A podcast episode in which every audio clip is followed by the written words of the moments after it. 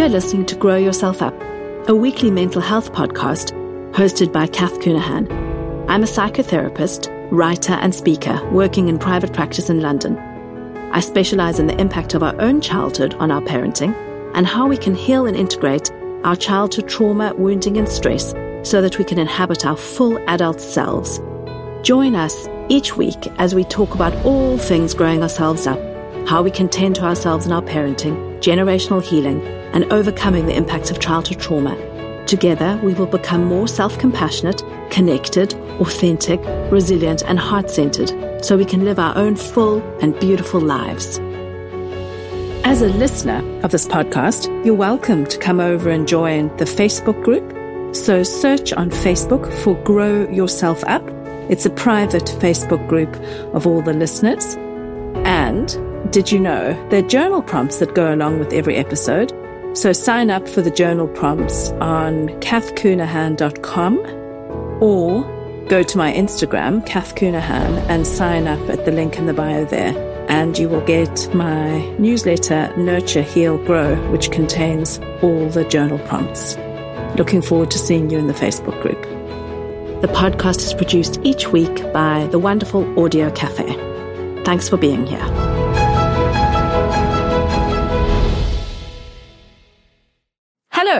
It's episode 87 of Grow Yourself Up. Welcome back. Delighted to be with you.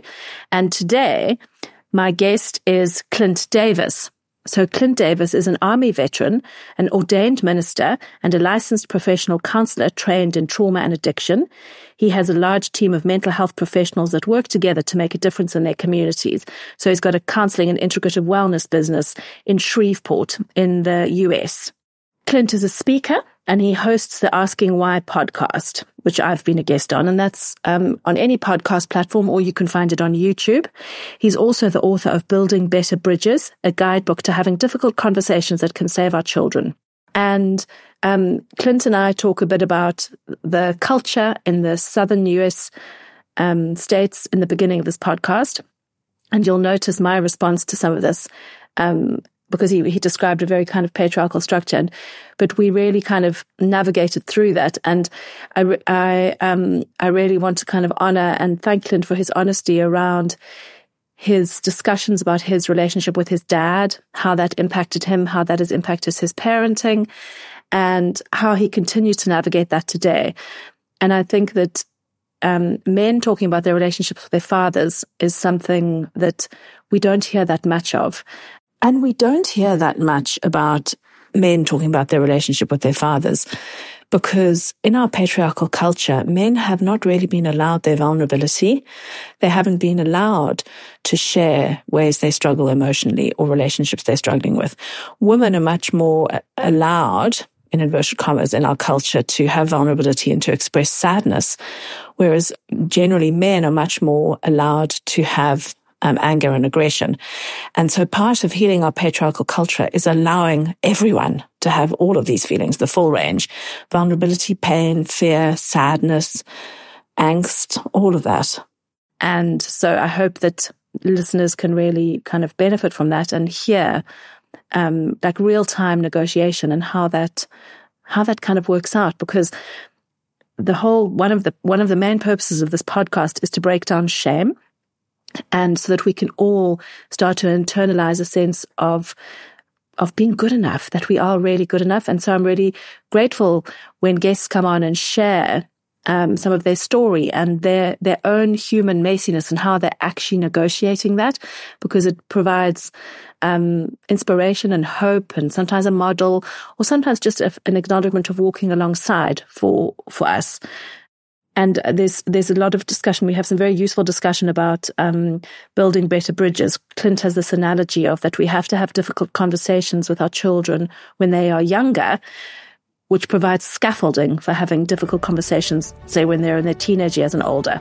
And so um, that's towards the end. So I think you'll really value that. Okay, let's dive in.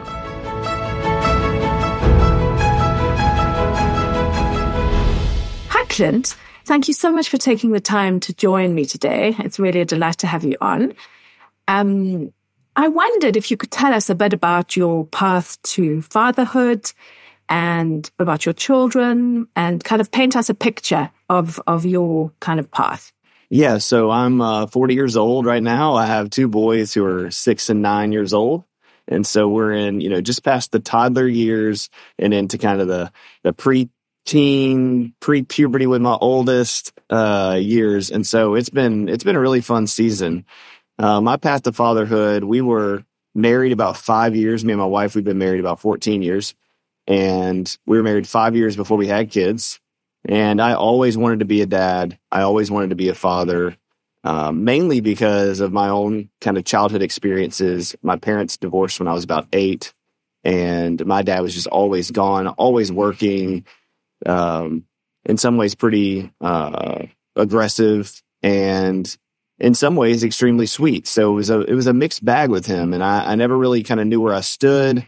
I didn't know if it was a, you know, because of the divorce and because of my mom's communication about my dad or if he was actually the way he was. And then I had my own experiences with him that didn't go well and that um, really impacted the way I, I wanted to not be.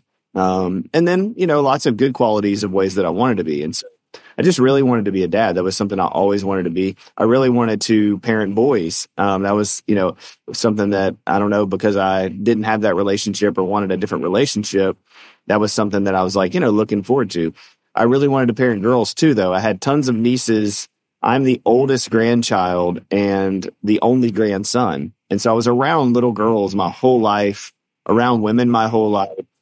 And, and that was part of my culture growing up. So the men in my family would be out, you know, smoking and talking and hanging out while the women are all in the kitchen and cooking and cleaning. And we're from the South, so it was definitely that way in the South in, in the United States. When you say you're from the South, and it's definitely that way. Tell me more about that. Let's just have a segue into that. Explain what you mean. So in, in the South of the United States, you know, there's a lot of, um, you know, the men work, the men go out and, and kind of do their thing and the women cook and clean and pick up around the house. And it's just that kind of, um, that culture, which, eh, you know, not judging either way. But what I always saw was that the, you know, the women would cook and clean and then the guys would come in after talking or hanging out and, and they would eat. And then, you know, we'd do whatever family event was there. And then the women would go back in the kitchen and clean and put up all the dishes. And the guys would go back outside and, and talk. And that was just never my personality. I never. It makes me feel full of rage listening to it. Yeah, it was definitely, that's definitely the culture a lot. Um, you know, I would say all over the place, not just in the South, but especially the South. Um, and I would, you know, kind of go outside with the men and even today. Oh yeah, even today for sure. I mean, it's gotten better, I think, in a lot of places and with a lot of people. It's not the same. I think um, one of the positive, you know, things of of old school feminism, especially, you know, is trying to get men and women to see that the household tasks, the things with the kids, changing diapers, picking things up, cleaning and cooking, like, you know, it should be a shared event. It shouldn't just be on one gender. And yeah. And so a lot of my friends are that way now. A lot of my uh, peers, we, we don't think about it that way. If anything, I'm trying to get up and, you know, get the dishes done and, and get the house cleaned and get the, get the kids fed. So because I know my wife is going to have them most of the day or a lot more time than I am. And so I think striving as a dad to find that balance was, was inf- influenced by me seeing it done so differently than what I wanted it to be done. And then I, as a Christian, uh, as a Christian person, I felt like it was the opposite of how I saw Jesus treat women.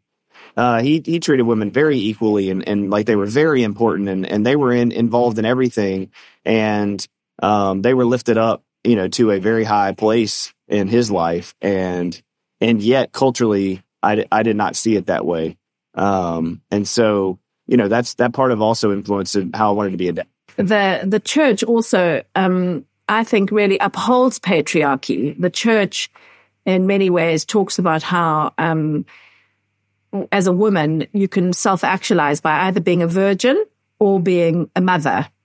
And, um, I mean, not that I talked, got you on to talk about the patriarchy or church, but, um, I think the church in many ways has to address a lot of these things and not, um, put women down and allow, um, women to because in some sense they, they treat us like we're the second class citizens. And the church upholds that. Many churches do. Maybe not your church, but Um, yeah, yeah, definitely not my church. Um, we, you know, that's people and that's religion and that's the church as a whole, you know, from the Catholic Church to the Protestant Protestant church. But that's not what I read or what I think Jesus shows us in scripture. Yeah. You know, the Bible does not speak to put women down or to, it actually says for me as a husband to lay my life down for my wife as Christ did the church a hundred percent of the time. And that means emotionally, physically, spiritually, you know, my job is to serve my wife and serve my family first and then get my needs met second.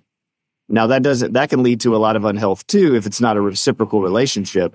But at the end of the day, when there's stress and there's crisis, I feel that my only answer as a husband and as a father is to, is to put my needs to the side and meet the crisis and meet the needs of my children and my wife and their emotional needs in, in hopes and in, um, in health, it'll get reciprocated and then we'll move forward. And so I think, uh, even though we're not talking about the patriarchy in the church, I think I learned a lot of bad lessons, but for whatever reason, uh, really wanted to do the opposite of that in my marriage and with my kids and, and, uh, as a father. Yeah. I mean, I think that, um, I don't know the Bible anywhere near as well as you do. I was raised in a Catholic household. Um, but I think there's a lot of, um, the way that maybe the Bible's been interpreted it, it would go the man, the woman, and then the children. And I think that hierarchy is really unhelpful because I think in some ways, um, we have to really, well, I mean, not in some ways, I think we have to really break away from that and see ourselves as equal. Um, but I can hear that in your church it's different. And, and can tell us how your expectations. So you had these expectations of really wanting to be a dad and what it would be like and how you wanted to do it different to how your dad parented you. How what do you notice now about your expectations? Like, how did the actual experience of parenting differ from your fantasy of how it would be and how you would be, actually? Yeah, I would say we've had a really rough go of it because our first kid, Grady, um, he had really bad food allergies and he had what's called FPIES, food protein induced enterocolitis syndrome. And so he almost died the first year of his life twice from uh, ingesting the just the food from the breast milk. So it was a very intense situation. Um, but I felt like I felt like I did a great job. Yeah, it was tough. So we had EMS come out to the house to revive him. We had to go to the hospital. Uh, the second year of his life, they thought he had leukemia. I mean, it was just, it was a lot. My word, that's so scary. It was terrifying. Um, and as a husband who, you know, who hasn't really doesn't know a lot about, you know, all of those things.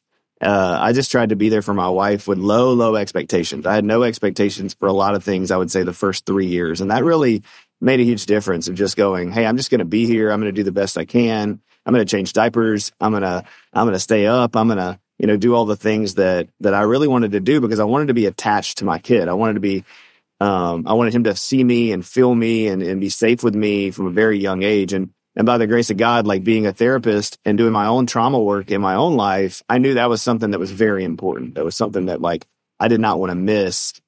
You know, those those faith times, those tummy times, that skin to skin contact, that you know, he's breastfeeding around the clock. And so it's like the only time I'm gonna get with him is when, you know, my wife, you know, takes him off her breast and and then he's gonna rest or he's gonna change or, you know, he's gonna need all the work. And so I would just take that time to really uh, connect and attach. I took like 12 weeks off. I'd saved up all of my, my time off. And so I was home for 10 or 12 weeks with our first kid, which was just a special gift to us that most people can't do.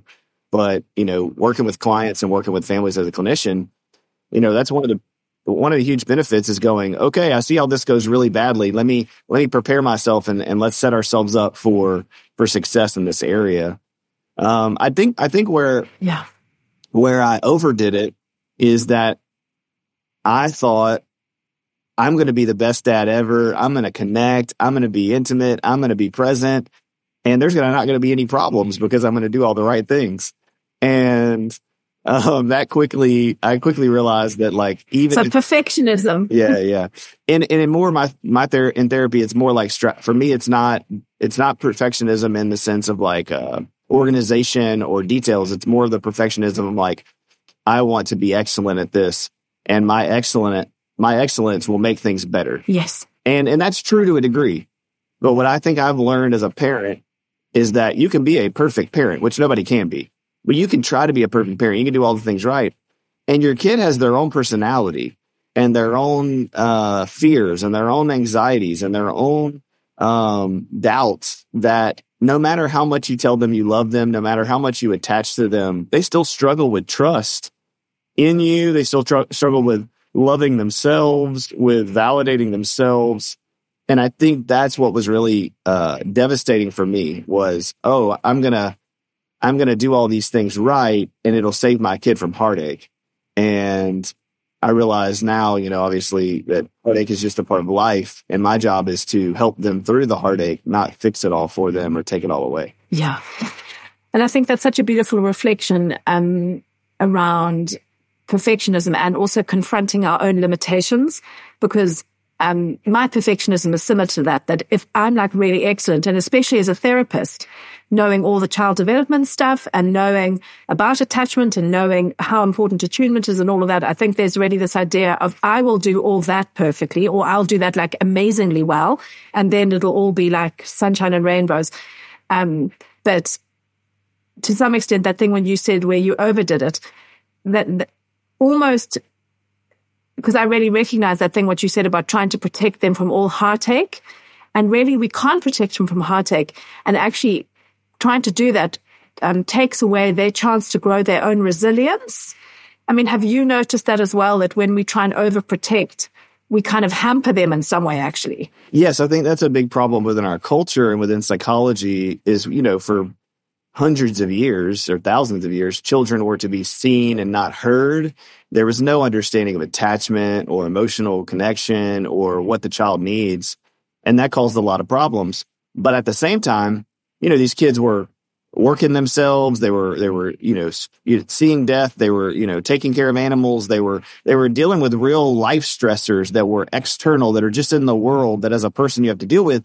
And so that built a lot of resiliency into humans for hundreds of years even though the consequences of their emotional issues with their parents were big. Well, now I've seen a swing where, you know, very few kids, at least in America or in first world countries, you know, are having to deal with any kind of death or any kind of, you know, weather issue or any kind of like discomfort within their own household. And where the trauma is coming from is all the extra emotional trauma or the, the, the smothering and helicoptering of parents who are super anxious and hyper, you know, um, protective, and they don't let them, you know, climb a ladder. They don't let them do any, you know, sports. They don't let them take any risks. Like they're never going to let them hold a pocket knife. You know, just all these things that like teach the kid. Well, everything's dangerous and everything's unsafe, and so I need to be hyper anxious and critical of myself. And and so I think what I'm trying to do, and I think what what we talked about when you came on my podcast as well, is like we we try to find this middle ground of you know, letting our kids take healthy risks. Tell me about, so I can hear that you're going for the middle ground. How, going back to what you said about um, your own dad and how you wanted to be as a parent, how has that really, um, like, what have you noticed about the ways in which you struggle that are, are connected to your childhood? And how have the ways that you learned to cope in childhood impacted the way you parent? That's a great question. Um, and something I'm working with daily in therapy and with my pastor and just with my wife. I think, um, one of the ways that I have coped with, you know, a lot of things is over explaining myself and trying to say everything perfectly and emotionally right for the other person. So really overtaking and overcompensating, like making them feel reassured and making them feel okay over my own confidence in what I say and what I know to be true. Um, what happened a lot when I grew up was my dad wasn't around. You know, he really wasn't emotionally engaged with me. He didn't know me and, and really to this day doesn't know me very well. And so he would, I wouldn't see him for weeks or he wouldn't know anybody that would, that I know. And then I'd have a conflict with him that he misunderstood or that he mistook and then he would tell me all these things that I am. He would say, you know, you're selfish. You don't care about me. You don't love me. Um, up until this, literally this year, he says things like that to me um, over complete misunderstandings. that I've oh, I'm so sorry. over explained, right? Like I've even explained, like, here's my intentions. Here's why we're doing this. Here's why I think it's best. Um, I hope you can trust me. And then he, you know, feels slighted, feels jaded. And so that coping has led into my leadership, my marriage, my parenting of wanting to overcompensate and over explain everything in my life to everyone. And then when they, even when I do that, they, if they still, you know, think that I had ill intentions or their own trauma came up, it's just, it, it could be, it can be very devastating to me. Um, luckily and thankfully, I've worked through a lot of that. And so even in the last couple of years, we had a big kind of blow up in June where uh, we went on vacation for the first time with my dad with my kids. And I knew that my kids could only last about three days on the vacation, and he had booked it for seven days without asking me. So after about three days, I said, Hey, dad, we're going to go. Um, we're going to stay with some other friends for a day, and then we're going to go home. And he got very angry you know, told me I didn't love him, told me I didn't care about him, told me, you know, that we're trying to build a relationship and all this stuff. And so I explained myself and explained all the details of why. And he still it hasn't talked to me since then. And, um, you know, so even as a 41 year old counselor, you know, we all have these things that we're dealing with that come up. And so what I have to do is look at my children and recognize that sometimes I project onto them my own fears and my own insecurities, that I let that affect my parenting. And so the more I am aware of my triggers and my insecurities, you know, the, the more I can, um, to, can parent them authentically.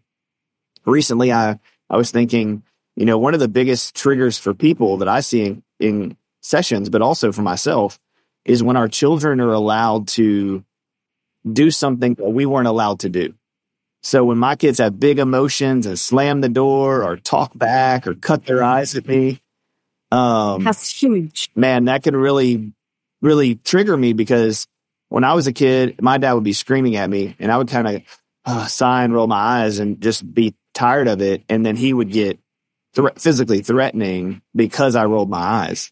And so if my nine year old rolls his eyes, I can feel that like, oh my gosh, do you know what would have happened to me? And I make it about me, right? I, I go, I don't say that out loud, but internally I'm thinking, dude, my dad would have told me or knocked my teeth down my throat. And you're sitting here at the table, you know, rolling your eyes over chicken nuggets. And so, you know, that's, that's some of the stuff I think come, that comes up for all of us that we have to be aware of. Absolutely. And there's so much in what you just said that I want to return to, but just rolling your eyes at the chicken nuggets thing. How do you, in the moment, um, kind of soothe yourself because I think that this is such a massive theme with, with, with those of us who are parenting after our own kind of trauma and tricky childhoods. Um, and I think that there's so many people who go into that bucket that, that didn't know they went into that bucket before they became parents because, um, they just kind of didn't really know what happened in their childhood or they weren't aware of what they didn't get. Um, but that thing about you are allowed to have feelings that I was never allowed to have. You're allowed to, um, have exp- actually even express yourself in ways that I wasn't allowed to. You don't, I don't force you to finish your food in the way that I was forced or any of those things. How do you actually in that moment at the dinner table remain re- in relationship with your son? Um, and, and soothe yourself at the same time? Like, what do you find really effective for that? Well, I think it takes a lot of humility, a lot of me recognizing, you know, I look at my my dad or my mom now because let's, you know, my mom's not perfect either, and she impacted me in a in a long in a large way as well with her health. Um, I think now I recognize that I am my dad. That my dad's not a monster or some awful person or um, you know, a terrible guy. He he loved me and he loves me now. Um, he's trying to do the best he can with what he had. And, and I'm okay with it. You know, if he called me today, I would let go of the situation and move forward with boundaries because I recognize now that like I'm just as capable of, capable as him of losing my temper or saying something I don't mean.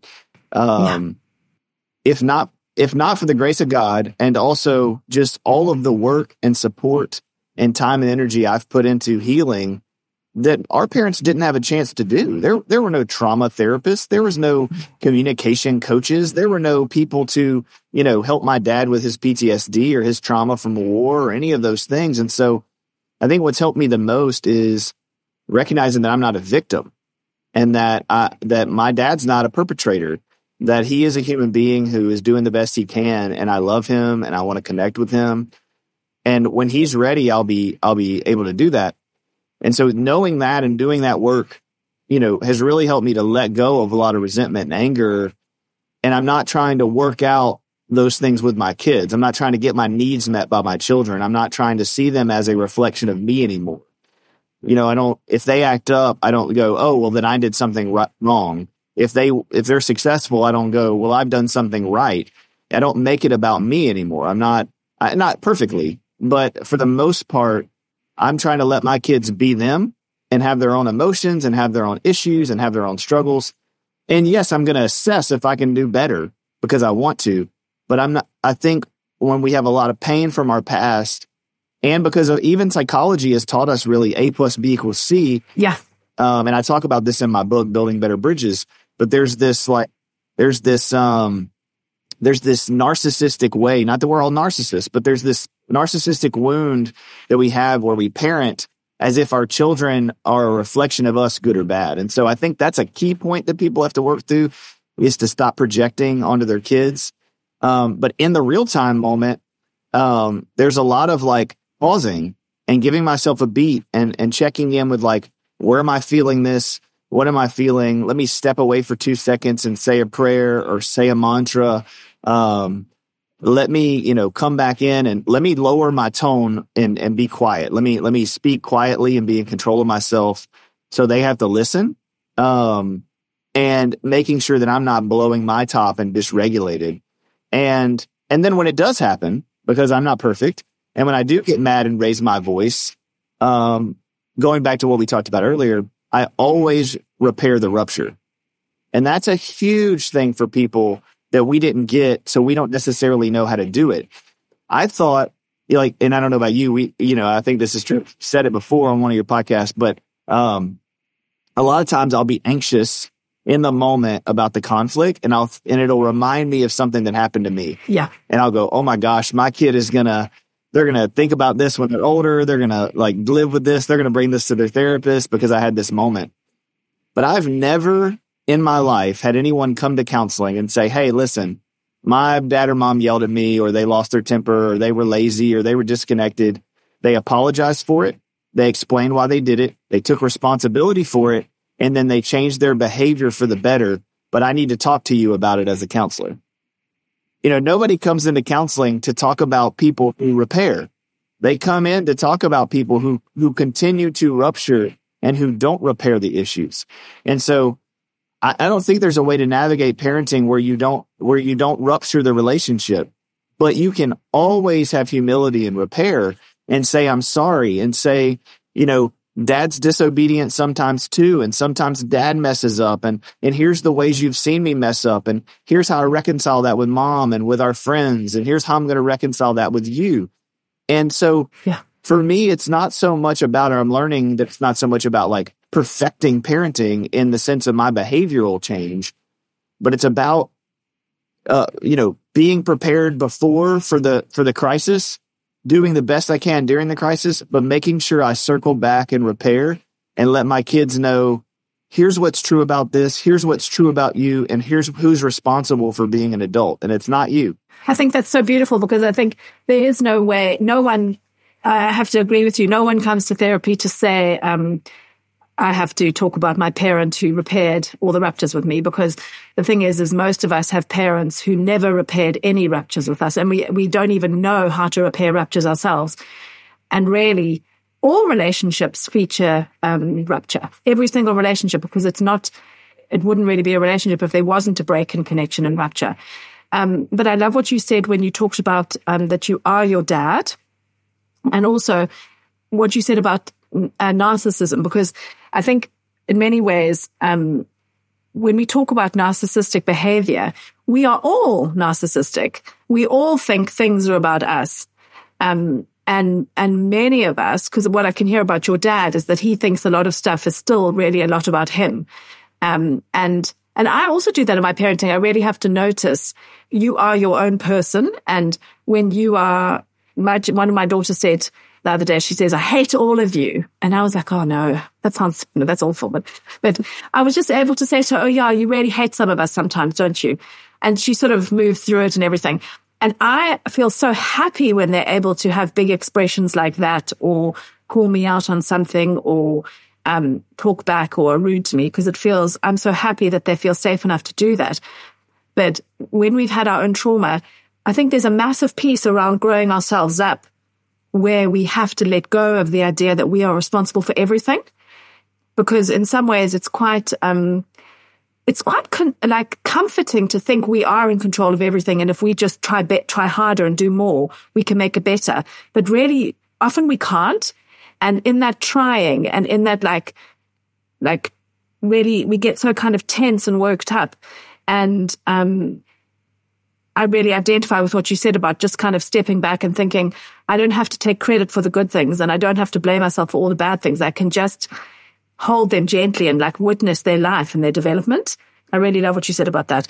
Um, and that also we're all going to become our parents in some way because that's kind of woven into us so much. Yeah, it's beautiful because even as we're do- recording this, you know, I'm thinking about if my dad listened to this podcast, not that I think he would, or if one of his friends listened to it, you know, what I what what I want to be able to do is be honest about my experience as a child and what I what I went through, but also recognize that it's a skewed lens that you know, I probably was being a selfish little teenager. I probably was being egotistical. I probably was being selfish.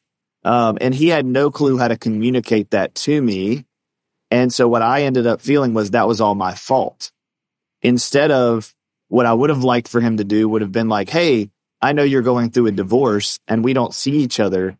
And that can make you XYZ or that can make you feel this way.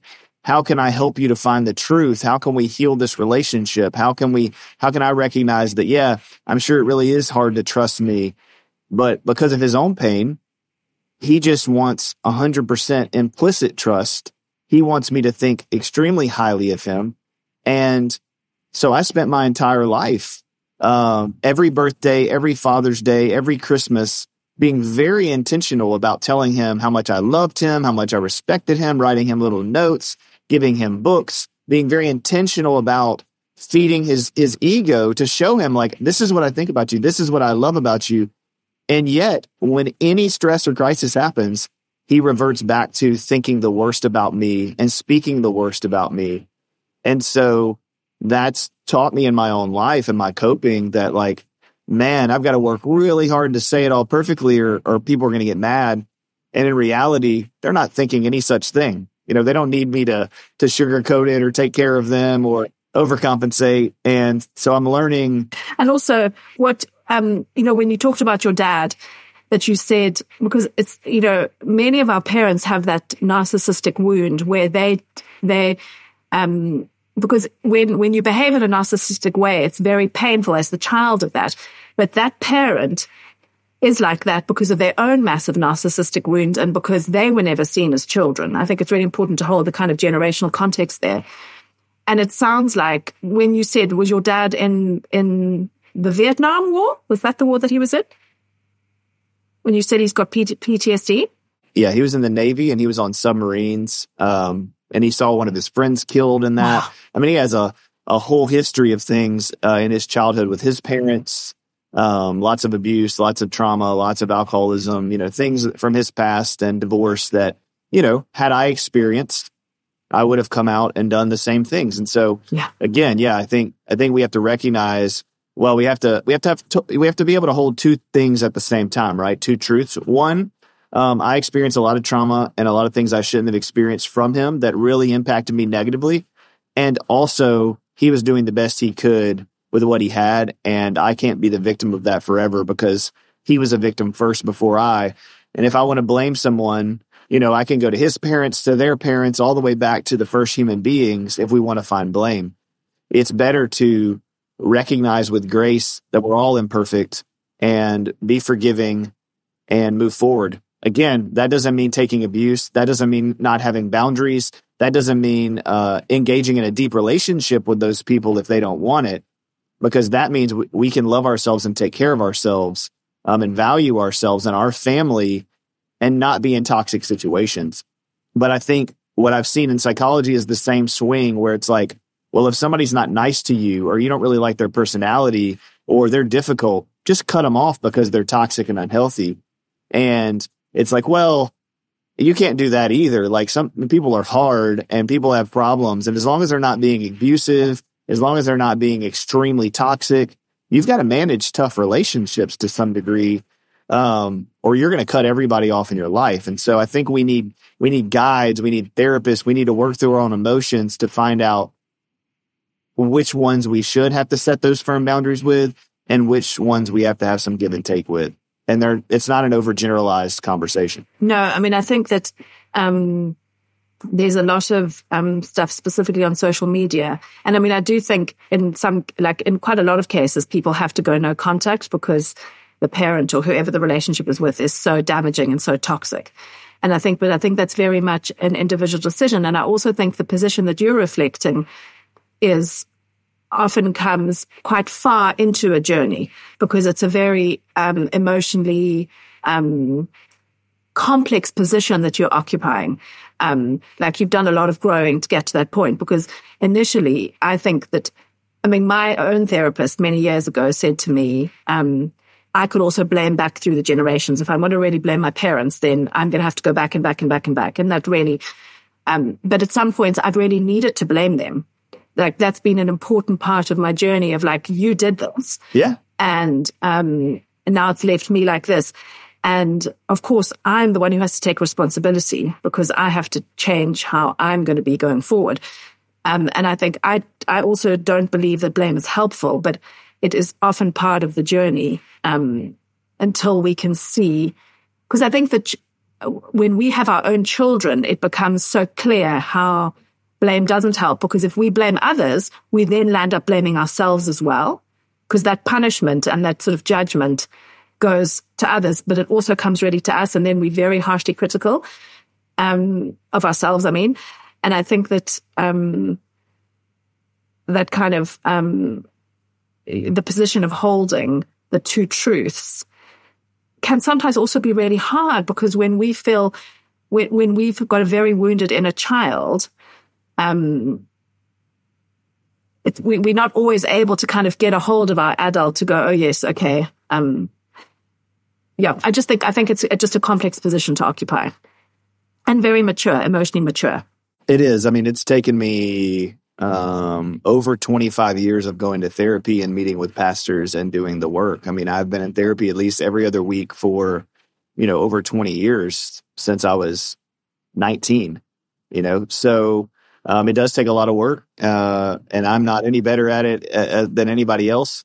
But what I would say is that, um, you're right. You you have to acknowledge your victimhood at some point first and sit in that for a while and recognize the pain that's been done to you. Yeah. And then you've got to move out of that victim seat uh, through grace and through forgiveness. And that's why community is so important. That's why having other people in your life is because you can't you can't always be regulated. You need your spouse or a friend or a counselor to help you find the truth when you don't know what it is. Yeah. And I think one of my mistakes is that I don't like I don't like the I, I, don't mind conflict, but I don't like other people being up, upset with me or and so I want to fix the problem. I want to talk it out. I want to process it. And sometimes you got to let things simmer, and sometimes you got to give other people space to process. And man, I don't like that. And so uh, recognizing what's a crisis and what's not a crisis uh, is another important tool. And you got to bounce that off other people and go, okay, hey, this is how I'm feeling. This is what happened I know, you know, I don't, I don't know how I feel and have that person who knows you really well go, well, hold on, you've been here before. You know, if you text them or you reach out to them and they do this, you're going to feel this and here's the cycle. So I don't think we can do it alone. I don't think we can just be self actualized as an individual sitting in a room or dealing with our kids. I think we definitely need support from other people 100% of the time. Absolutely. And I love what you say about and when's it a crisis? because I think when we have not had enough containment as children and haven't learned to process our feelings, there's so much that can feel like a crisis, particularly if we um, feel like we're, we have not please someone else. And even in parenting, so many things can feel like a crisis. Like you need to sort it out now. And this is such a big problem. And, and that, that really sitting with things and learning to just notice what's going on and that it's not a crisis, it's not life threatening, and that we can tolerate discomfort. We can tolerate what we perceive if someone else is cross with us. We can tolerate different opinions. And also we can tolerate if they don't want to process because, um, I love processing as well, but sometimes my husband doesn't want to process with me or other people in my family don't want to process or they don't want to process in the same way or they don't have the same access to their feelings. And we have to really like notice I can't, we can't get people to do what we want to do. That's just not the way life goes. Um, and I really, I want to return to something you said about we have to have difficult relationships. I got to a point before my father died. So my father was an alcoholic and um, not very good at relationships. And I lived in this, in the UK and he lived in South Africa. And, um, he didn't really ever phone me or there was no real relationship. And I got to a point, um, after talking to various friends and lots and lots of therapy where I realized that I would have to make an effort if I wanted to have a relationship with him. And even though it was imperfect and, um, kind of messy, I did want to have a relationship with him. So then I would, I started to phone him and he would sometimes say, why are you phoning? Like, what do you want? And I really had to kind of um, sit with how sad that made me feel, actually, but also that, like, I'm, I sometimes would say I'm phoning because I want to have a relationship, you know, and we had to practice. We had to practice at what that looked like. Um, what makes me not cry? That's okay. I think this, my father never um, wasn't planning to cry, but not that I plan to cry ever, but he never stopped drinking. Um, and his drinking killed him. Um, even though he was a doctor, his drinking still killed him. And, but I'm pleased that I did try to have a relationship. Um, and I think that I really, I sort of want to honor what you say about your dad, that, that it's difficult and that you would, you do still want some contact because I think there's always that little part of us, um, you know, even however old we are, that wants to return and try and do things differently and have them be different. Like I wonder so much sometimes how much fantasy there was of me trying to get him to be different so that it would be better for me. Do you know what I mean? Yeah, I mean, I think that's all I do. Uh, I think there's a lot of, you know, my whole life has been dreaming about it being different so that I can have validation and so that I can know who I am and so that I can feel like a grown man and an adult. And I think that's a huge thing that that all of us need as as children, but especially as a man. Somebody telling me like, "Hey, you're a man now. Like, I trust you, and I'm gonna peer. I'm gonna be like a peer with you, and I'm gonna help you through marriage, and I'm gonna help you through you know your sex life, and I'm gonna help you through uh, parenting, and I'm gonna help you through business. I'm gonna help you through these things." You know, our, our dads, our moms are supposed to be those people. Like our whole life, we're supposed to have this person in our corner who we can go to and who we can um, reach out to. And and I, I know they all want to be that for the most part. You know, they they all think, well, that's why I'm here and that's what I want to be. And it's like, well, but you're not being that. You don't know how to be that. And they can both be true, you know, you but you've got to acknowledge that it's not about you anymore and that some of the things that, that you've done have hurt me and that, you know, I can't keep taking that for the rest of my life and be a functioning person and be the best husband and the best father and the best, per, you know, businessman I want to be. Yeah. If I continue to take this damage and if I'm obsessed all the time about the lack of this thing, I've got to move on. I've got to move through it. I've got to process it. And so, but yeah, to this day, I had a dream. It was probably three weeks ago. I had a dream and he was there and my dad was there talking to me and he gave me a hug and I could smell his cologne in the dream. And I woke up from the dream and I knew, I know what his cologne smells like. And, uh, you know, I, I just had that longing feeling of like, man, and I immediately wanted to call him and make amends and tell him I'm sorry and tell him, you know, all these things. And I was like, oh, I've already done all that. I already told him all these things. I've already spoke all of this truth. There, there's nothing else for me to say to him that's going to change his mind. I just have to sit and wait for him to let me know when he's ready to trust me and when he's ready to have a conversation with me that's difficult. But he's going to also have to take personal responsibility for his side. I can't take any more responsibility or explain myself anymore. And then I, I felt really good and my anxiety kind of dissipated. But man, I, I appreciate so much your vulnerability because yeah, when there's sometimes music, especially for me, like I'll be in the garage doing something and I'll hear some song and I'll start just boohooing, you know, about divorce and about my childhood. And I'll let that be a time to process and you're never quite ready for it. So I get, I get that it, it hits us all sometimes when we start talking and, and using that right brain and that motion. It's like, oh, I've never cried on this podcast before. Well, I'm glad you felt safe enough to do it. Actually, no, I have actually cried in the introduction, but I think that, thank you, Clint. I think that, um, you know, what you said about the, um, it's so poignant listening to you share about how you want that guidance and that validation. And it's so, there's so much grief, I think, still wrapped up in that. Um, no matter how old we are as adults, because we can get it from other people. I can hear how important your pastor is to you and how important your church community is. Um, for me, I get that a lot from my therapist and my friends and my husband. But there's, and we obviously have to give it to ourselves a lot um, as adults, but there's such a loss when you don't have that warm, really affirming relationship with parents who just give you that that deep sense of you are so unconditionally loved. Um, and I think that when we haven't been unconditionally loved, we spend our whole lives, in some sense, trying to find that somewhere, you know. Um, and um, and often we try and get it from work, actually. I'm really noticing that of like, okay, this is, this is not where I'm going to get it from. Um, but yeah, it's really, it's really touching and poignant to sort of reflect on this and to just notice, um, how we really have to gather up our own wounded children and take them to people who can actually love and support us, you know, and not constantly go to the wrong people. Yeah, it's very good. And I think that's such a process of going back and forth, back and forth. Absolutely. Yeah. My wife has been a huge um, advocate for me and who I am and, um, you know, some, be- some best friends that I have, my pastor, my therapist.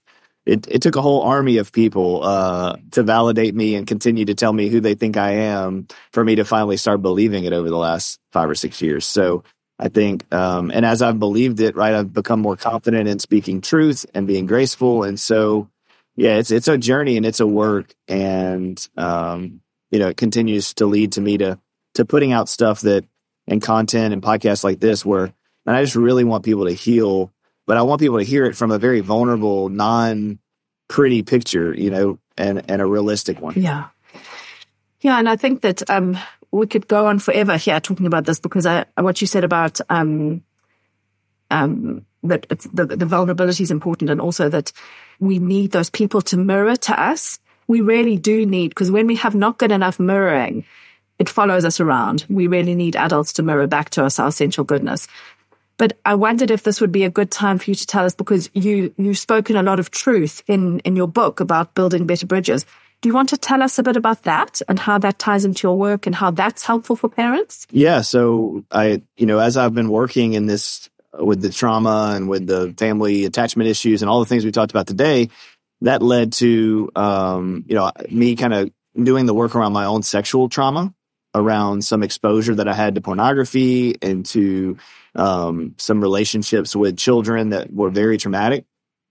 And I thought I was the only one. I thought, you know, that was something that just happened to me. And as I became a, a parent and as a clinician, I started hearing it from so many people. And so in January of last year, I got to do a, a, TED talk on the on this context. The, the the content was on the idea of childhood sexual neglect, and so it's a thing that's not on the ACEs scores. The ACEs scores is Adverse Childhood Experiences Scale. So there's physical, emotional, and sexual abuse, and then there's physical and emotional neglect.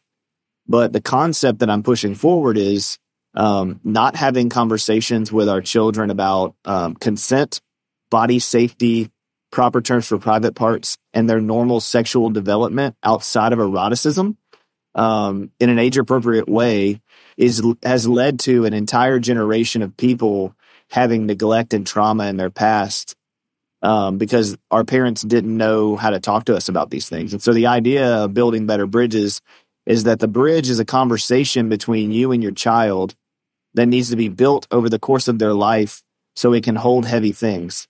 And when we don't build a bridge around their sexual development, around their health, yeah. around who can touch them and who can't, around how to protect themselves online or with devices or from pornography or or strangers that are online, um, then when you try to have that conversation at 14 or 17 or 25, the bridge collapses and it can't tolerate that conversation.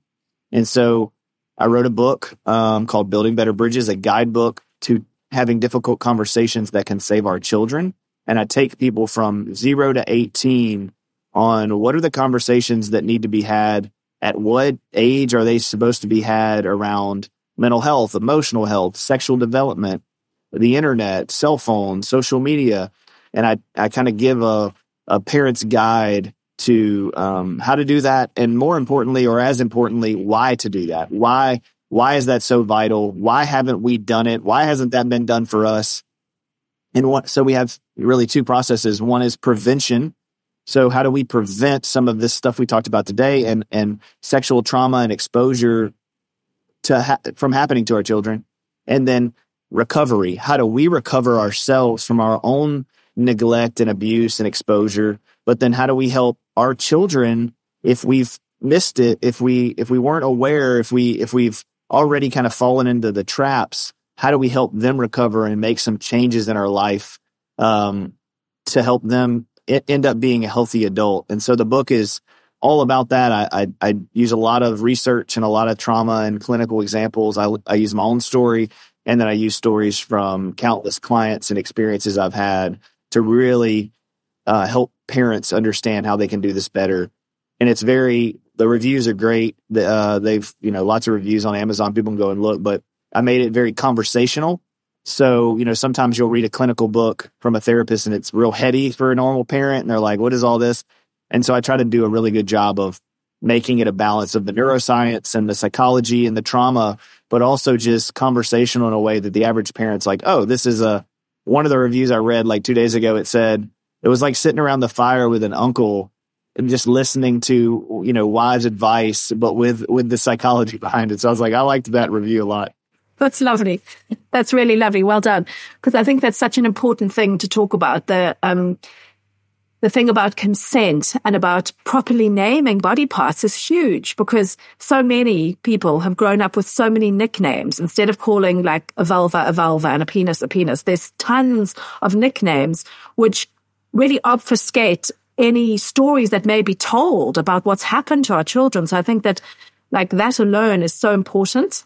Um, and I, I, love your analogy of the bridge because I think that's really true because we can't suddenly launch into like heavy discussions about, um, you know, trying to protect yourself when people just start to have sex or things like that. If you haven't built up a lot of kind of trust and, and also importantly, no shame because sexual development is not something to be ashamed of and having healthy sexuality is also not something to be ashamed of. But, um, there's so much shame that gets mixed up in this space. And so then people just avoid it altogether. And so books like yours really go towards breaking down shame, which I think is just crucial. Yeah, I think one of the things I, I speak all over the world and all over the country about this and have been for the last four years. And one of the things I'll do when we get to this section is I'll, I'll say, okay, to prove my point, right? I, I want you to raise your hand if your parent talked to you about masturbation. And I've had a group of, you know, from 5,000 to 300, and I've never had more than three people raise their hand. And a lot of places, no one will raise their hand, especially within the church. And so I try to explain through that lens, like that masturbation happens really early for girls and, and happens for boys as a normal, just part of development. It can lead to very unhealthy, you know, coping. But in the initial growth and development, it's a normal sexual developmental thing for people to do. And so if they haven't ever been talked to about that, if they've never have a a um, conversation with a parent about that, that shame and fear and surprise are going to be the main things that they're going to feel as a child. And then they're more likely to go and do it in a negative way or view some healthy, unhealthy pornography or, yeah. you know, have a negative arousal template because they're managing that all on their own. They don't know what's good or bad or what should feel good and then they you know they get exposed to something online or with another child and then it's off to the dysfunctional races and so it's the same thing with menstruation so many so many little girls in my office you know adults tell me oh i, I never had that conversation and i found out about it by having a period and being at a birthday party and needing another mom to come and give me a tampon or give me a pad or give me like panties or whatever.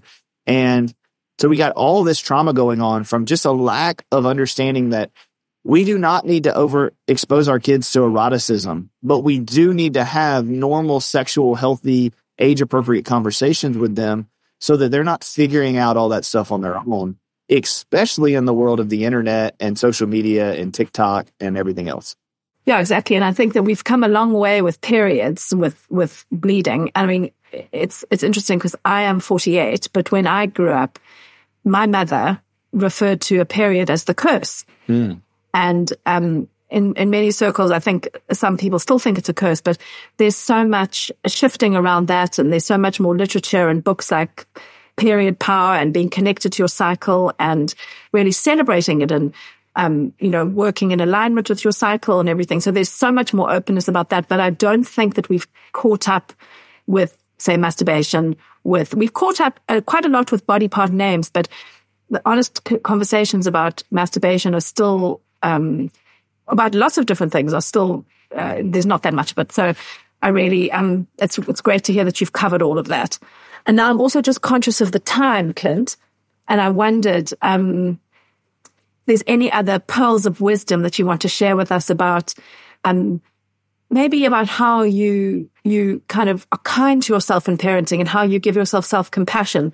You know, like if you've had a really tricky day with your boys or, um, you yourself are really grumpy, how do you kind of, um, be gentle with yourself and, and not feel like you have to over explain a hundred times and kind of honor how much work you have done. How do you, how do you sort of access that? Yeah, I think, uh, for me, prayer is very helpful. And prayer is a reminder for me of who I am, who God says that I am, that I'm worthy, that I'm lovable, that I'm valuable, that I'm enough.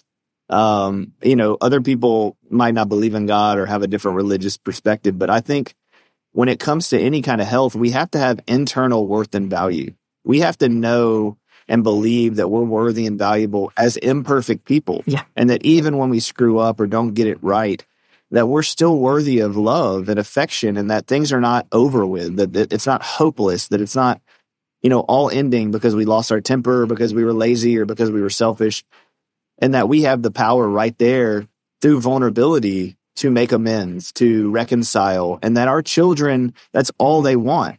They just want to reconcile and be with us. And, and if we can ha- have that humility and humble ourselves and say, I'm sorry. Um, we just the other night, I was talking to my nine year old and, and I said, I said, Hey man, I was like, I've never parented a nine year old before. I've never been a parent before. Like this is my first time being a parent and I'm figuring it out with you, man. Like I am, I'm doing the best I can, but I don't know all the right answers.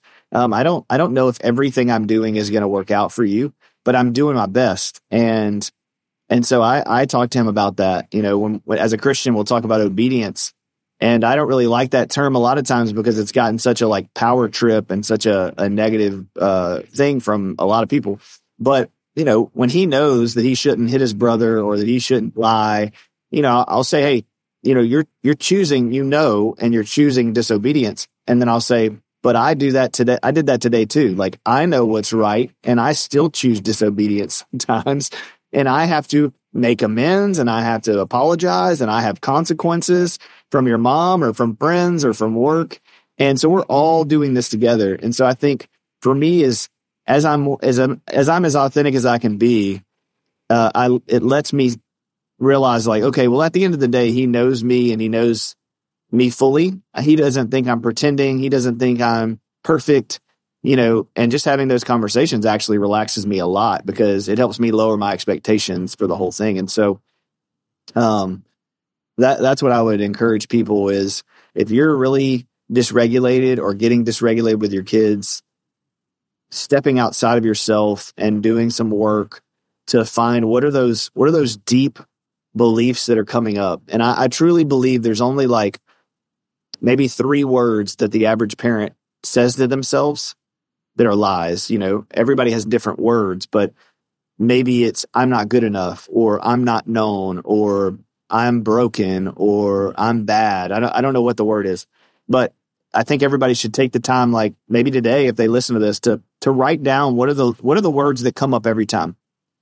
because those three or four words they magnify to a thousand different things. Yeah, And then we, we fight about the thousand things and we, we be anxious about the thousand things and we work on the thousand things.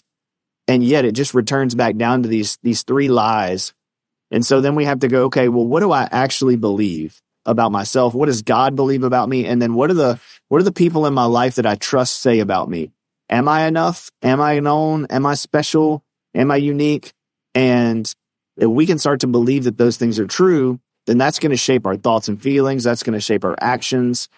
But, and we can stop blaming everyone else for making us feel a certain way and start taking responsibility for our own beliefs, which, in my opinion, shape everything. Yeah.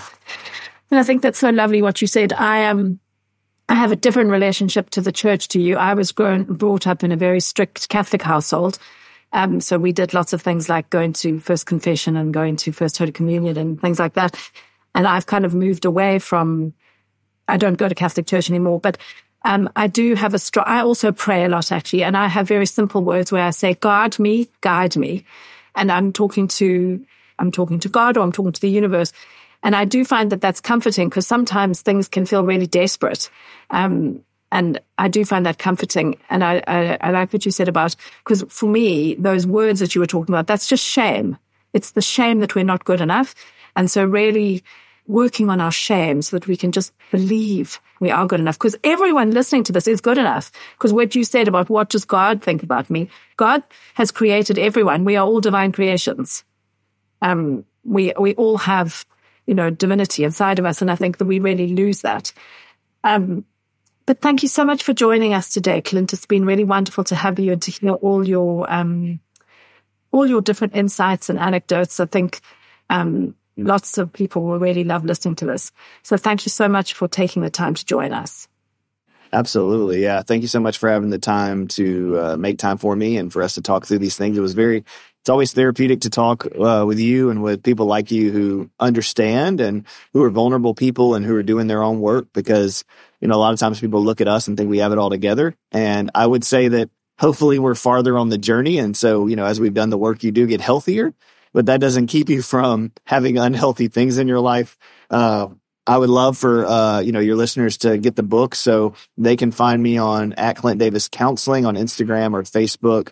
Um, and then they can find the book on Amazon. It's Building Better Bridges by Clint Davis. You can just type that in. Um, and then I have a podcast myself that you've been on called Asking Why with Clint Davis that they can find, and it covers a lot of the same stuff we're talking about today. So thank you for your time, and I hope your listeners get a lot out of it. And all of those, so the details about Asking Why and about Clint's book, Building Better Bridges, and all his contact details and Instagram handles, that will all be in the show notes and details of how you can work with him. Um, that'll all be, um, and his practice, because I know you've got a big practice. That will all be in um, the show notes. Thank you.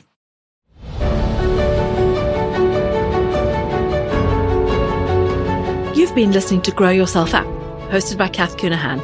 We'll be back next week with a new episode supporting you to better understand and tend to yourself for more heart centered, connected, authentic, and resilient living.